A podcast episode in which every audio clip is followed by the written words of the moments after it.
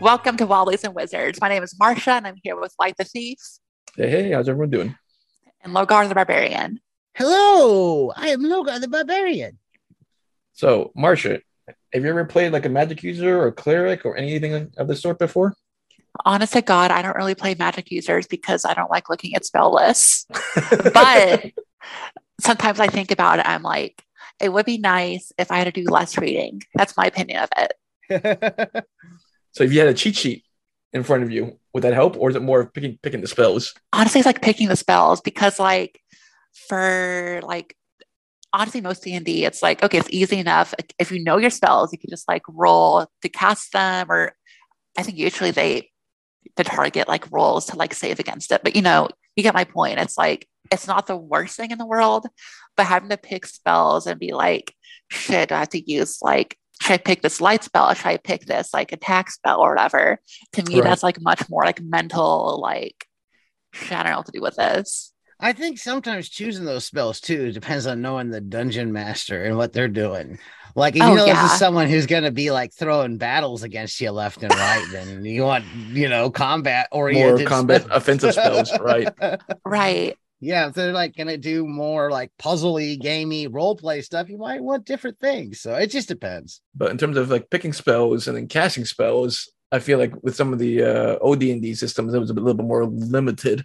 I think five E opens it up a little bit with spell slots. But I think in the uh, old school world, it's like you could pick one spell, like sleep as your level one, and that was it. That's all you had. So I don't know which, was it the A D and D or uh, first or second edition, but it wasn't just pick one. You were rolling for different spells. You could only memorize one a day. I thought you I thought you could only memorize one a day, and I thought you could only have one in your spell book, and that was it. Mm, no, because there's stuff in the D M G and the either the player's guide or D M Gs, and that's why you have those rolling for spells. You can they have a max spell. Like how many spells max you can know per level, and you roll on that. Oh, pooey! I should have grabbed the A D and D books for this. And I know they're in Osric too, but there are two different. So there's like you're gonna roll and see what you are able to memorize. So you have option of access to all these other spells, but you can only do one per day. So your spellbook could have ten spells, but you can only memorize one out of the ten per day. You can, yeah, and there's a maximum amount of spells you're able to learn. So you can have more spells available to you, but you can only memorize like that one in the day to use. And then you can only cast it once. Yeah. Which which drives me nuts because as a magic user, then you're pretty much saving your one spell, if you're level one caster, yeah. Yeah. for that one event at that you might level. have at first level. So there's not much that you can do during this session. Aside from wait for your chance to cast sleep or magic missile one time. Yeah. At first level.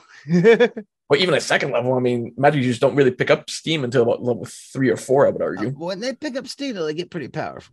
Well, when they pick oh, up yeah. steam, it's like uh, going over a waterfall. But then I feel like you have like this whole like list of choices. Like once you get like higher levels, like early on, it's like you pick three spells to learn, you memorize like one per day. But then, like, once you're, like, level four, it's like, shit, I know, like, ten spells or whatever. It's, like, that to me is the point when it gets, like, overwhelmed because you're much more powerful. But then it's also, like, you have to memorize these specific spells and their, like, specific effects. And it's too much for me personally, I feel like. Yeah. It is a lot. It, it is a lot to track and figure out because, you got to, like you said, well, which spells am I going to pick for today's adventure and then keep track of it? And then, I don't know, I usually use, like, flashcards or uh, a table to try to keep track of spells. Because uh, it gets too complicated because you're flipping through the book and like, what does a spell do? I don't remember. What to save against? Don't remember. So, well, I got those second edition put out spell cards, and I got these. I, I have at least one of the boxes left. They had spell cards for clerics, spell cards for wizards, and they had they had psionics cards.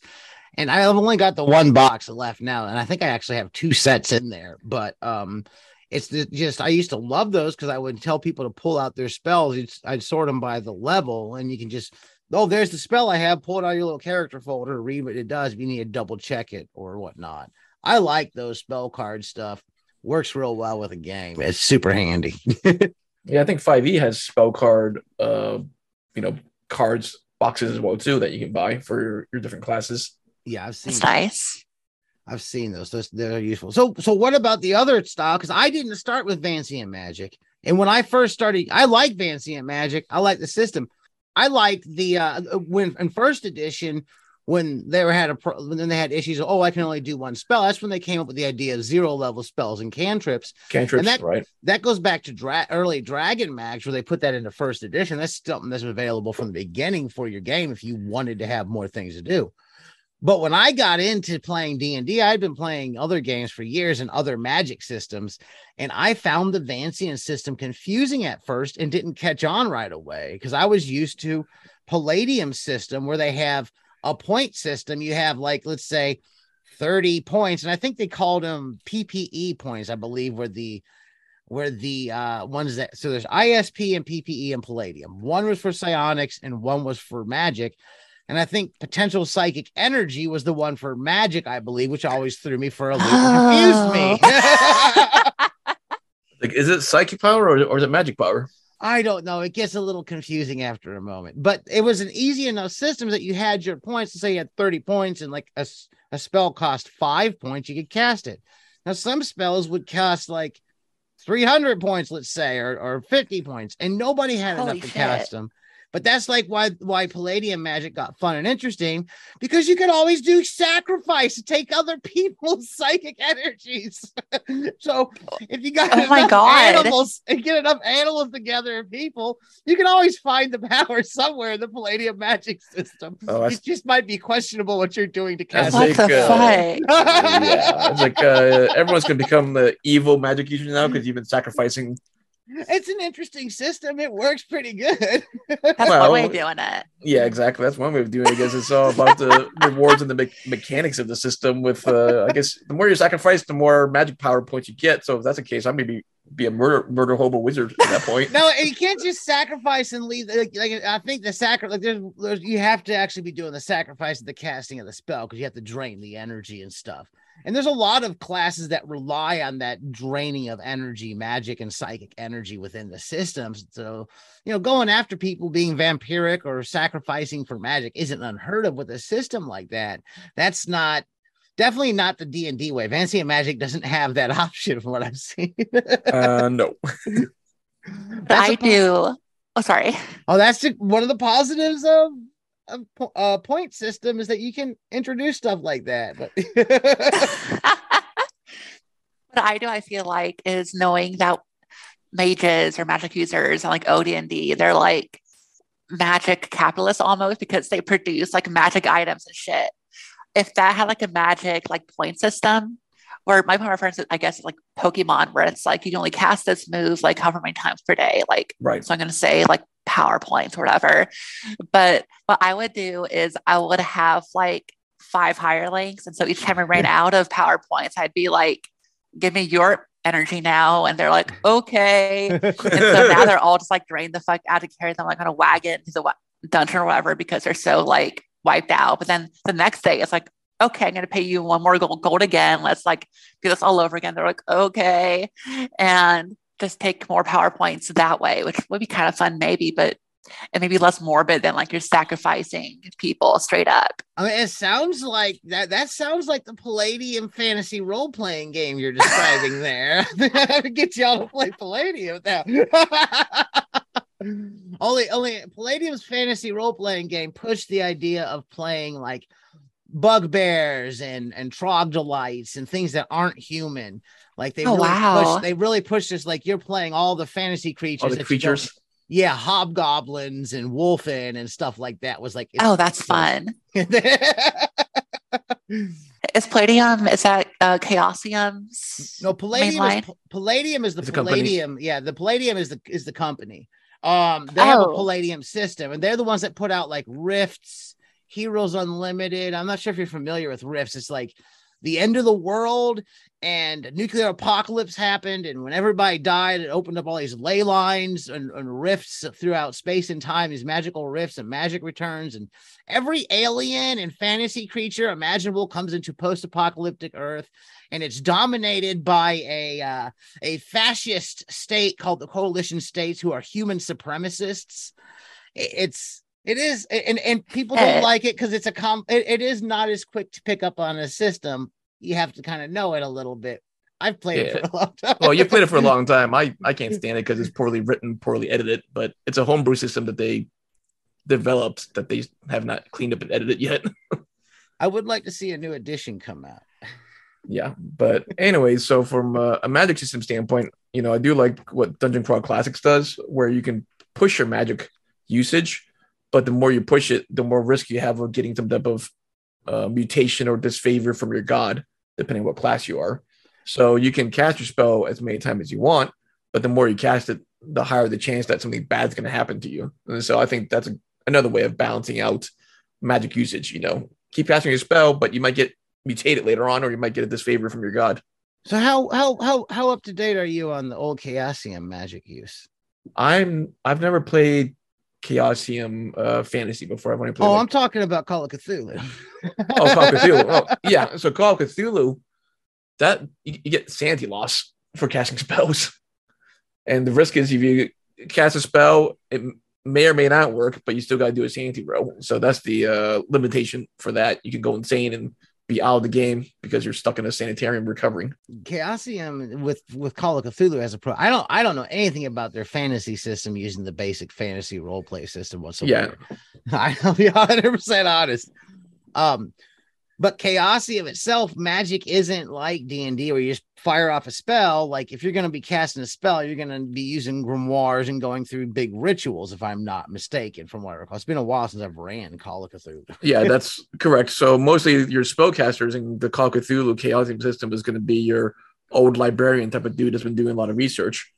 But again, the um, spellcasting isn't that easy. It's going to be a very long, drawn-out process, and then there's going to be a sanity loss as you uh, cast a spell. So so preference, I know you don't prefer that. What's your preferred, what's your preferred magic system? What would you like to see? If you say, okay, this is the game, this is the magic system I want to use, this is what I like best, what's your preferred magic systems? Probably the Dungeon Crawl Classics one from Goodman Games. But that is Vancian Magic still.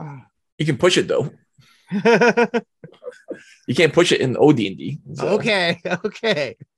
I still fancy a magic at the end of the day. Yeah, I mean, in the ideal world, charts. Yeah, in the ideal world, I guess it'd be a combination of mana points and uh, being able to push the usage versus being limited to once a day. Marcia, I feel like I prefer like a point system, but like with very like small points. Like instead of going like those like thirty and the hundreds, like give me like three, just three, and I can like handle that.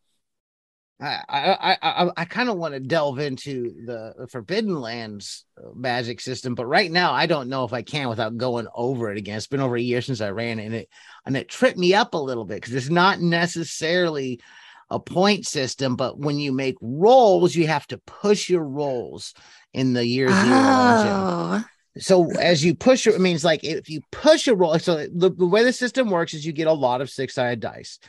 And every six that you roll in that lot, let's say you're rolling five of them, is a success. If you don't get any success, like every one's pretty much a failure, but it doesn't mean anything unless you push it. You re-roll everything but your ones and sixes, and you start taking your ones as a sort of as damage, so to say, oh. But it also, you put them down as like will points, I believe it is. And the, those yeah. points that accumulate can be used to cast spells. So you want to push it. You want to cause yourself some kind of pressure or harm in order to gain access to the magic, which is a completely different type of system than either of those. And I don't know how well I articulated that magic system. I doubt very well at all. As much as I do like the point system, and I like that classic like Palladium fantasy role-playing game, especially the earlier edition, I would love to play a game of that. I would love I would love to be a player in it more than someone to run it. But I'd do either. I'd do either. I'd run I if I had a group like, yeah, let's play Palladium fantasy role-playing game, I would run the Palladium fantasy role-playing game in its own little fleshed out, unique Palladium fantasy world. I would do that in a heartbeat if I had a group. I had a to do. Don't get me wrong. But uh, I, I really like just the classic Vancian magic of the old school A D and D, B X, you know, Holmes, all those, that, that same basic magic system. I like it a lot, even without the cantrips when you only got one spell at first level. So I think we're about out of time. Anybody have anything to add to our, our conflict of magic, Vancian versus point buy systems? I feel like spells also, this is like my big like thing, like the big like obstacle. If spells have less specific like effects, if they're more standard, like one point does D six damage, but your spell can be like fire or it could be lightning or whatever. That would be much easier for me to handle as opposed to like cast fireball for three points and it does two D six damage. I'm like, shit, I don't know.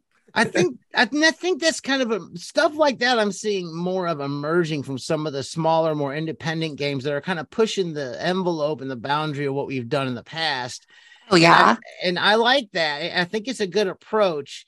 I don't think we need nearly as many options as we have. I think, but I, I think that there's a lot of people who disagree with that because they sell large books full of just options, but, but more vague options that can be reskinned and recast as different ways. Like you said, fireball can be ice or electric, or you know what I'm saying? Just right.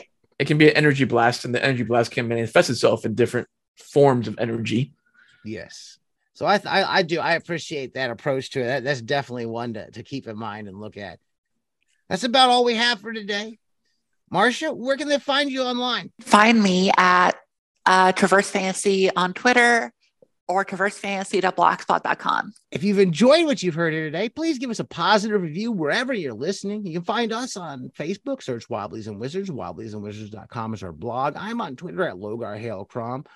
We're on Patreon, and we could really use the support. If you give any support, go to patreon.com backslash Wobblies and Wizards. And as always, keep those dice rolling. Roll them high for that fireball damage.